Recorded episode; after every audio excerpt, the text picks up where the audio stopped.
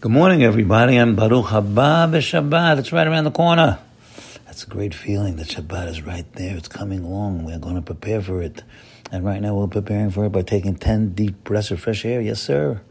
And it's going to oxygenate our blood, bring our spirits up, have a positive attitude, realize Hashem is behind us. He's doing everything for us. We can't go wrong with that attitude. He's the wind at our sails. And thereby we're going to be whisked into the holy day of Shabbat. Shabbat is Olam Abba, Mamash. It's a portent of Olam Abba.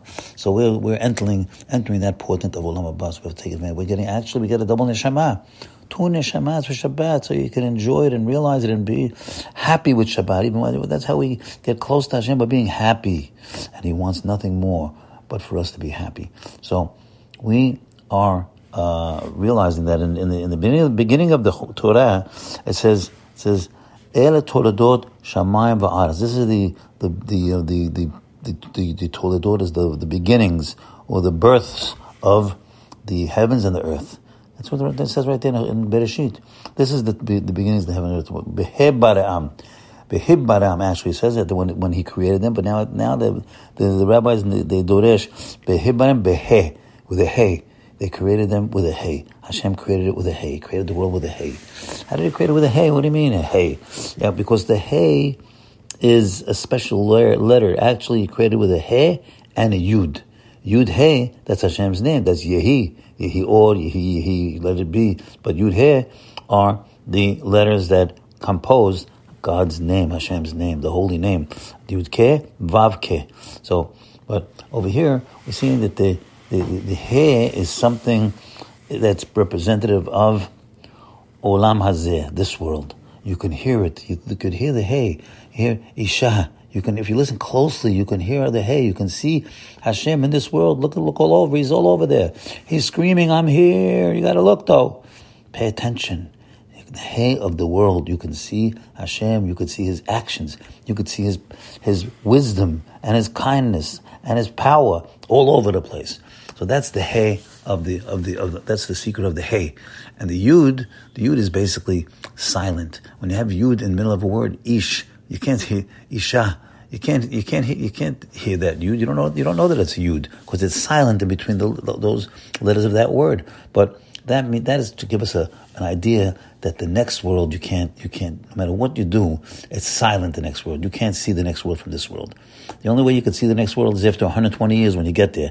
Long, long time, a long, long life. But in this world, you can get, you could see the hay. Now you have to know the hay is a funny kind of a letter. It has a top, a side, and it's got a short side on, on the, on, on the left side.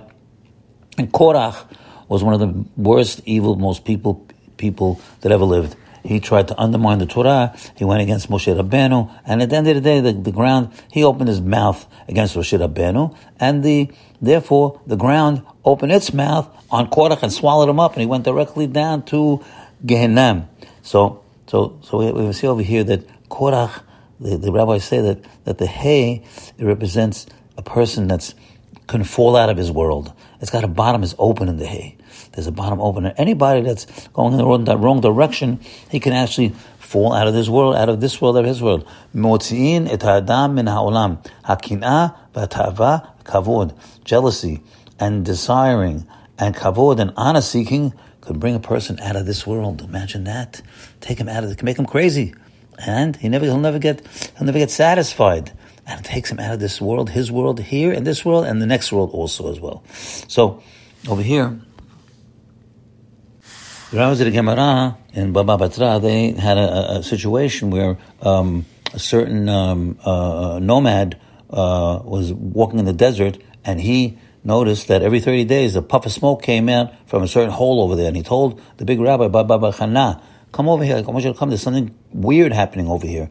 And the rabbi went, and he put and he and he went to the hole, and he put his ear to the hole, and he heard something going on, crazy from there. He heard Moshe Emet, Torah Emet, Nachto by the means. He heard from that hole people screaming. They were screaming. They were they were screaming. They were in a frying pan, and they were saying, "Moshe is true, and the Torah is true, and we are liars." It's happening every thirty days. It's like a pot. It's like spaghetti going from the bottom of the pot to the top of the pot to the bottom of the pot. And this is happening for a thousand years already, maybe more. And guess what? It didn't help. They were still stuck there, even though they're making teshuvah. With, they're making it without free will. So, my friends, for, we have to know that we can, teshuvah is magic. Teshuvah can do anything. If a person does the worst kinds of sins, teshuvah will help in this world only. The Korach waited too long. Now, there was a fellow, Ramil always tells the story about this fellow, true story. He was a movie producer, very famous producer. His name was Mike Todd. Mike Todd, his, that wasn't his real name. That was his assumed name. That was his Goyish name. His real name was Ellenbogen. And he was the son of a rabbi in in Milwaukee, Wisconsin. And what happened to him is he started to make a lot of money, a lot of money. And then he became a movie producer. He moved to California, and he changed his name to Mike Todd. And he produced a giant movie called, a lot of movies called Cleopatra and Around the World in Eighty Days. A lot of big hits, giant hits.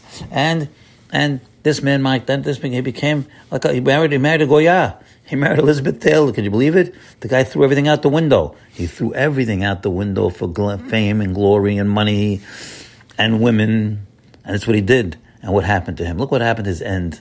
Like Korach. He was driving in his plane one day. He had a private plane. And he was flying in his plane one day. And what happened? The rabbi said, and he fell out of his plane. Means he crashed.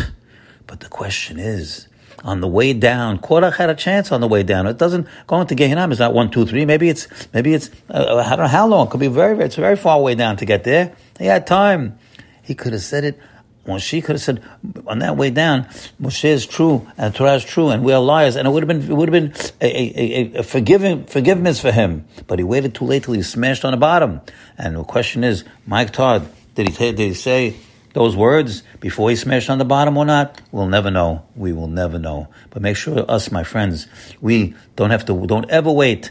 Do everything with your free will. Tell Hashem how much you appreciate the Shabbat, how much you love Him, how much you love your parents, how you want to get out there and you want to read some more Torah, learn some more Torah. Do it now while we still have a chance with life. Have a great day today. Shabbat Shalom.